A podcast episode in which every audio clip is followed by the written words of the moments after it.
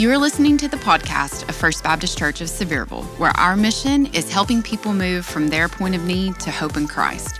For more information about our church, head on over to sevier.church. Today is part one in the series, What's Your Word for 2023, shared by Senior Pastor Dan Spencer. Well, what an awesome time of worship to start the year today. So glad that you're here to be a part of this.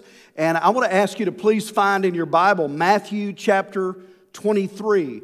Matthew chapter 23. And I'm going to share with you today my word for 2023. I love New Year's Day.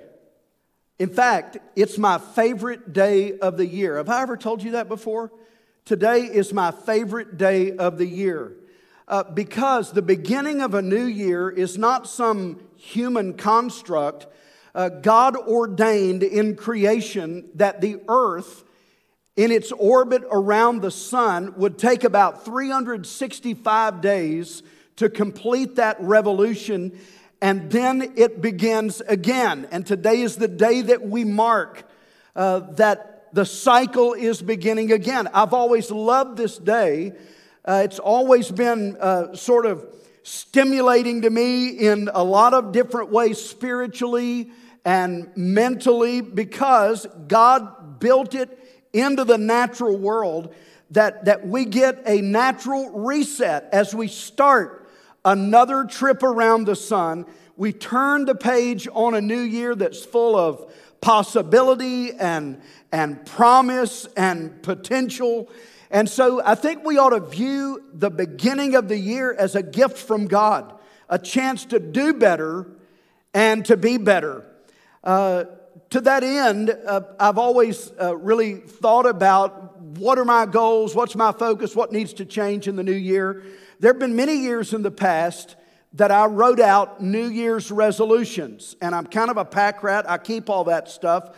I've looked back, and there are some years I've had as many as 10 New Year's resolutions. That's ridiculous, isn't it? Nobody can keep up with all of that. But 10 year New Year's resolutions. Here's what I've found. I've found, along with a lot of other people, that one word is more effective for me. It's amazing how the focus of just a single word can lead to habits and rhythms and changes and goals that last a lot longer for me than a New Year's resolution. And so this year, uh, as in years before, I prayed about a word, a single word that summarizes my focus and my commitment as I try to live for the Lord in 2023. I'm going to share that with you. But first, do you have a word for 2023? I put that out on social media this week, and uh, I, I got a lot of different responses asking people to share their word with me. Uh, I got the word discipline. Someone said obedience. About five people said intentional. That's a really good word to guide a year. Kindness, surrender, rescue. Uh, I really like this one try. That's an honest word for a new year. I'm just going to try. Uh, another said perseverance. Someone said believe. Another person said run. And then in parenthesis, uh, Hebrews 12, 1 and 2, about running this race of faith. That's a good word. Uh, I don't think they were talking about jogging, all right? Someone else said available. That's a really good word. Someone said prayer. Another person just put Psalm 131 and whatever that means to them. So I'm going to ask you to at least pray about a word for 2023. It doesn't have to be profound. Uh, in fact, uh, one friend told me that his father said, uh, Hey, I don't have a word for 2023, just really a phrase and he said, Well, what is that, Dad? He said, Try not to kill anybody this year. And so, whatever yours may be, try to shrink it down to one word that really summarizes that. And uh, I want to share my word with you today for the purpose of accountability and uh, so that you can hold me to it throughout this year. Uh, I want you to feel free to ask me how it's going with my word, and, and I'll, I'll try to be honest with you about that. If I'm living out the commitment that this word represents, my word this year is the word authentic. Authentic. I want you to learn with me today about being authentic from the words of Jesus in Matthew chapter 23. Uh, I'm going to give you the second part of this sermon next week. It's a two parter, okay? And then, Lord willing, on January the 15th, I'm going to begin a series of sermons uh, that's going to take us through the month of February on what Jesus said about what's coming in the end times. And so I'm calling it Begin with the End in Mind.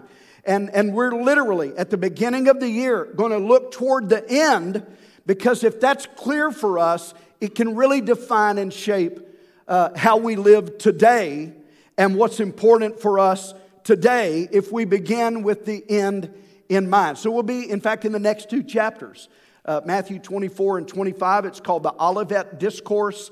It's, I think, a sort of an overlooked passage of Scripture where Jesus just teaches his disciples here's what's coming next in the end times. And so uh, Lord willing, that's January 15th. But today, on this first day of 23, let's read from Matthew 23, beginning in verse 1.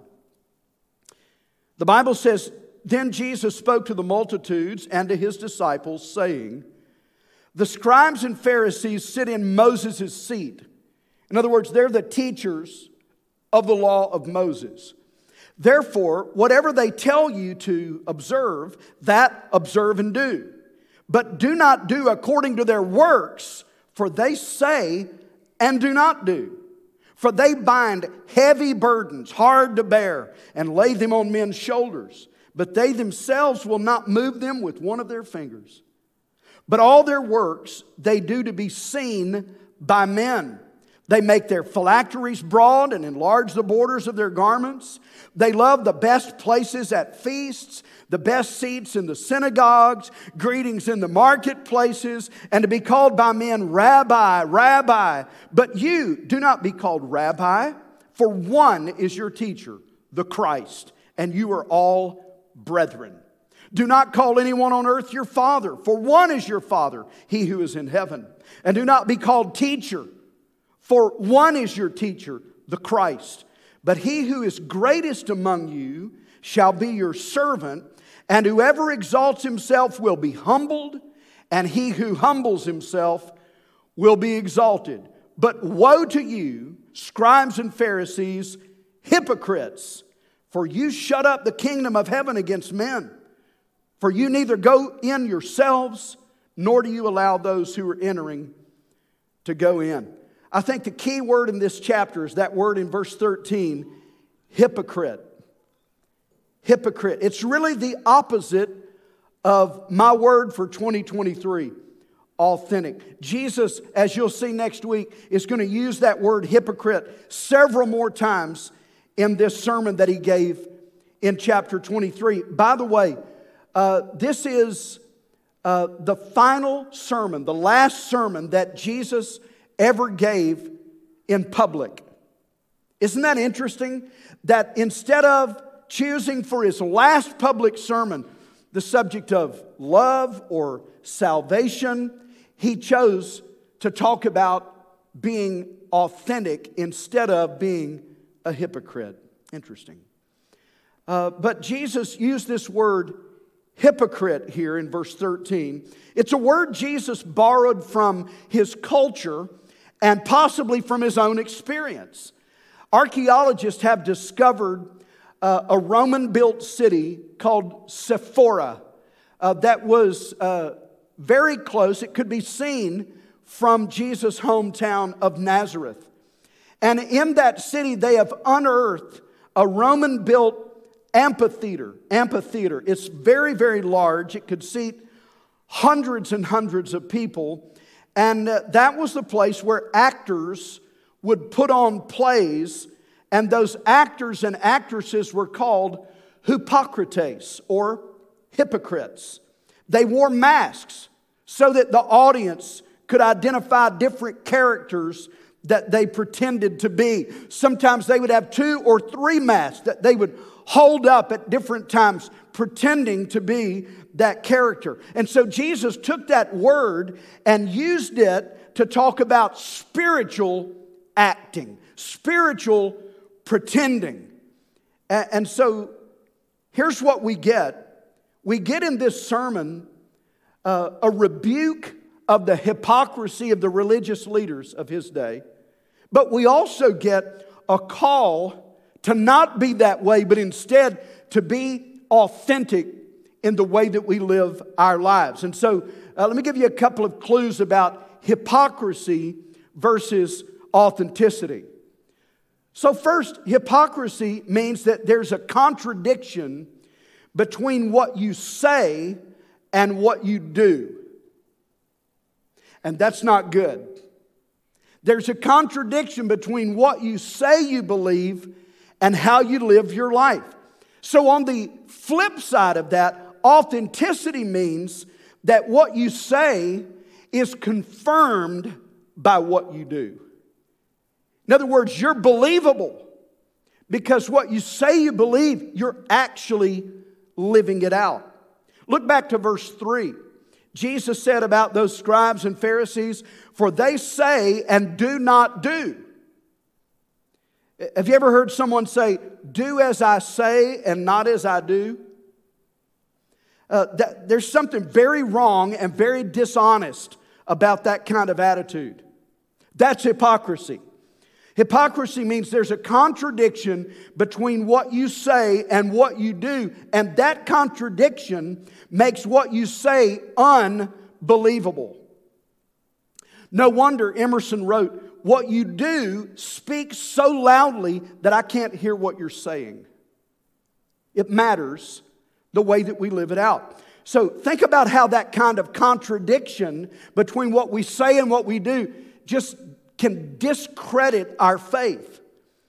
Uh, when my mouth says Jesus is my Lord and Savior, but my behavior doesn't resemble much of Jesus at all, I'm just confusing people by what I say. When I talk about the love of Jesus, but then I'm a jerk at work and I'm a pain to live with at home, my walk and my talk are disconnected and, and I can't be believed. Uh, when I sing, Jesus, I love you more than anything, but it's obvious to those close to me that I love a lot of things more than I love Jesus, then I'm just living a lie. You see, what you really believe, you do.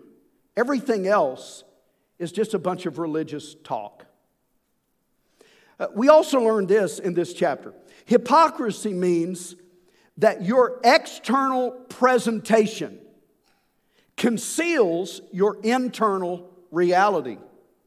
And we're going to see this more next week. But on the flip side of that, authenticity means the external, how you present yourself, reveals what is on the inside. And spiritually speaking, this is how it ought to be. In verse 28 of this chapter, uh, Jesus said to the religious leaders, You outwardly appear righteous to men, but inside you are full of hypocrisy. You see the inside versus the outside. And remember, hypocrites were actors on a stage wearing a mask and playing a role. And when the performance was over, they would take off the mask. Some people wear a religious mask when they're around Christian friends and they have their Christian vocabulary and their Christian act and their Christian smile. But when they're around other friends, they take off the mask. And then when they're at church or around other Christians, they put the mask back on and they play the role of a good little Christian again. And can I just say this? If you think that impresses Jesus even a little, you are dreaming. That's so far from what Jesus has called us to. Jesus has called us to live a life that's not perfect this side of heaven, but distinctively different from the world around us. Jesus has called us to live a life where we don't try to conceal our problems and pretend that we're perfect. In fact, He calls us to something that's the opposite of that to admit that in and of ourselves, we are sinful and messed up and broken, and we desperately need the grace of God to cover our sins, to forgive our sins, so that we can be at liberty to live authentically and genuinely and a life that's real to others around us. Here's the deal when we stop acting and drop the mask, then we're at liberty in Christ to be authentic and to live out our faith in a genuine way that's not only believable, it's like a magnet to those who are seeking the truth. Uh, people who are seeking the truth and seeking God and seeking answers are repelled by hypocrisy, but being authentic is like a magnet to them. I want to be more that way. Remember who Jesus was talking about here scribes and Pharisees. Uh, these were supposed to be the most godly, righteous people in Judaism. But instead, it turns out, for the most part, they were just playing a role. And so it's tempting to think that the main idea of what Jesus says here in Matthew 23 is a way that you can spot a hypocrite, a way that you can know somebody else is being a hypocrite. But I think it's the opposite. I think for us, this is one of those places in the Bible that's like a mirror and when we look into it, we can check ourselves to see Am I being hypocritical? Is there something about me that's fake and it's really not real? I'm saying one thing, but I'm doing another. And so Jesus gives us some indicators of hypocrisy, and I, I want to wind it up like this. According to Jesus, let me give you four things. According to Jesus, you might be a hypocrite if number one, you make demands of others that you do not apply to yourself. Uh, here's where I find that. Verse 4. Jesus is talking about these religious leaders. He said, For they bind heavy burdens, hard to bear, and lay them on men's shoulders. What's he talking about? Well, these are all the rules, all these long, burdensome lists of regulations and do's and don'ts that you have to keep all of these rules if you want God to like you. If you want to earn His favor, you have to do all of these things. But listen to this it says, But they themselves will not move them with one of their fingers. So the Pharisees were piling up massive amounts of religious rules on the people's backs, so heavy that no one could possibly bear it and they were just setting people up for failure. And they were unwilling, Jesus said, to lift a finger to help anybody live it out. They just told them the rules. And, and that's so unlike what Jesus taught, isn't it? Jesus came bringing grace and forgiveness and mercy. Jesus came to relieve the burden of trying to earn salvation with good behavior. Jesus said, All who are weary and burdened, come to me, and I will give you rest for your souls. The Pharisees hated that kind of grace and that kind of mercy. Why? Because it blew up their whole system of behavior based righteousness, which they used to keep people under their control. Uh, the Pharisees demanded that others be perfectly righteous, something they did not have the ability to do themselves. And that's a major, listen to this. As we look into Scripture, this is a major indication of hypocrisy in our lives. We make excuses for ourselves that we don't give to others. We hold others to a high standard, but we lower that standard when it's not convenient for us personally. Expecting others to forgive you quickly when you fail, but withholding your forgiveness when others fail. Condemning others for doing things that you do when nobody's looking. That is hypocrisy. Congress can pass laws and then exempt themselves from it, but as Christians, we can't do that. Indicator number two that he gives us is you may be a hypocrite if you care more about what other people think about you than what God knows about you.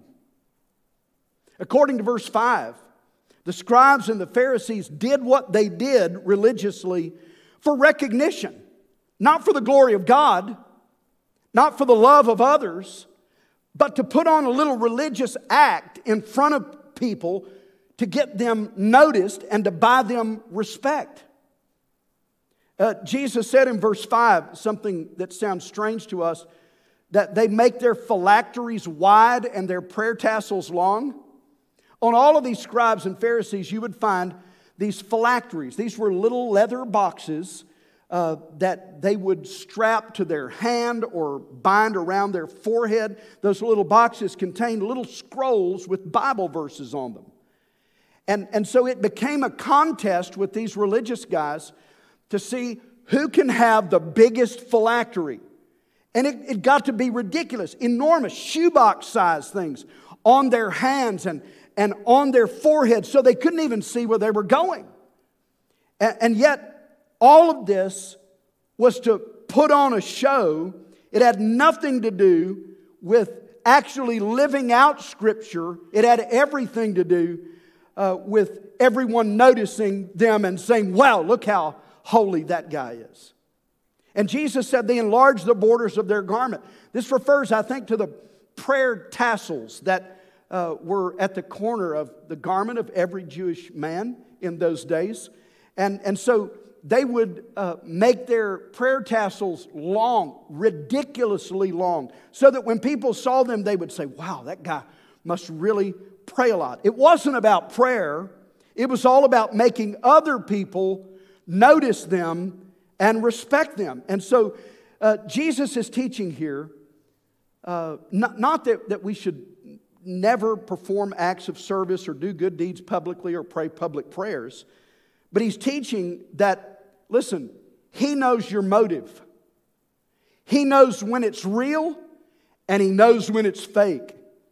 And He knows why we do what we do, whether we're giving Him glory or we're trying to get glory for ourselves.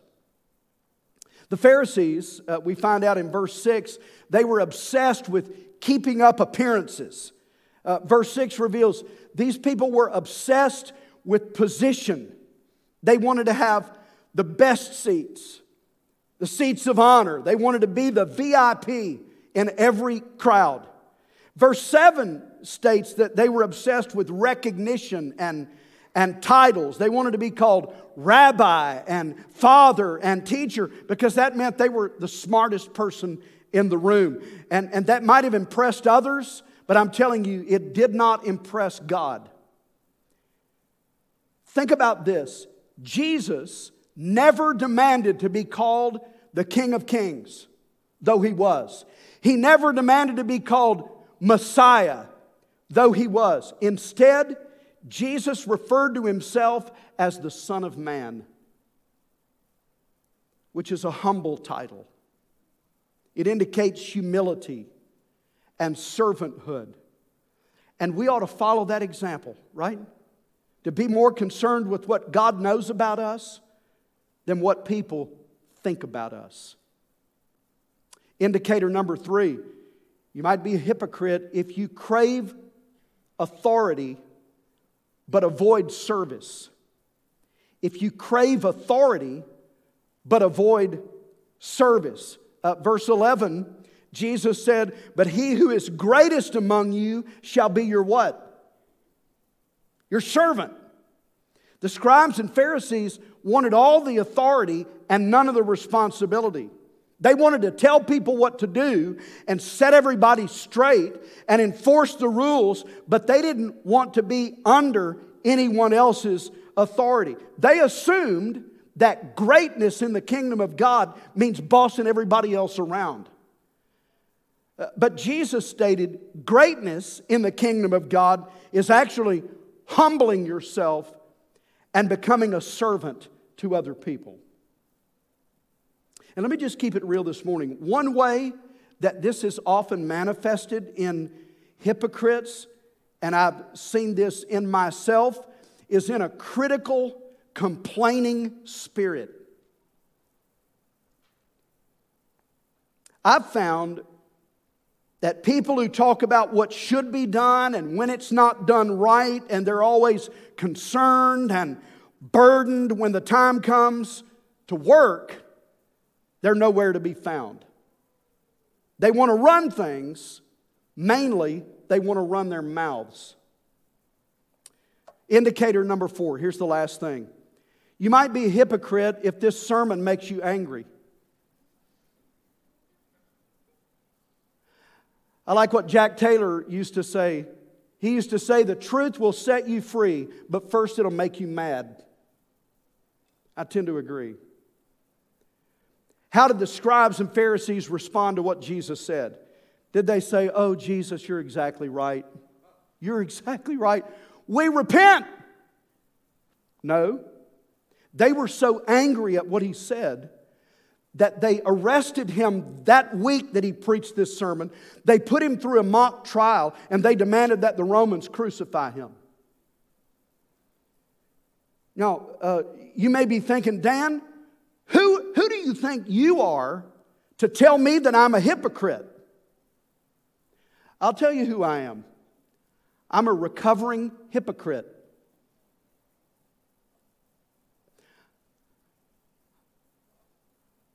I'm a guy who has to remind myself that I desperately need the grace of God to keep me from becoming a Pharisee. And I'll just be honest with you, it's, it's an occupational hazard for a pastor. That the, the longer you're in ministry, the, the more times, the more reps you get telling people how to live their lives, the more the thoughts creep in. I'm talking about as I get older, more and more. Why don't people listen? Why don't they do what I say they ought to do? Why don't things go my way? Thoughts of entitlement. I deserve fill in the blank. And I don't want to be that guy. That's why I'm telling this to you today. For the sake of accountability, I don't want to be that guy. I don't want pastor to be a role that I play when I'm around church members. I want it to come from the heart. I don't want Christian to be an act that I put on with all the pressure that comes with that to stay in character when others are looking at me. I want it to be real. And so, my word for 2023 is authentic. I want it to be authentic. And uh, I tell you what I really love about this passage that I've read today is that in verse 12, Jesus tells us exactly here's how you keep it real. This is the antidote to hypocrisy. In verse 12, Jesus said, And whoever humbles himself will be exalted. Or flip it. Whoever exalts himself will be humbled. And he who humbles himself will be exalted. And so, this is the key to put ourselves, let me say it about me, to put myself in my place under the authority of Jesus as a servant to other people under the hand of God. That's where I belong. In the Christian life, I don't tell Jesus what to do, it's the other way around. I'm not leading him, he leads me, and I follow along in obedience. I don't make the rules, he makes the rules, and I follow out of love. And so humble yourself and you will be exalted. Um, that's my commitment. And that's why my word is authentic this year. And so here's what I want to do as we close.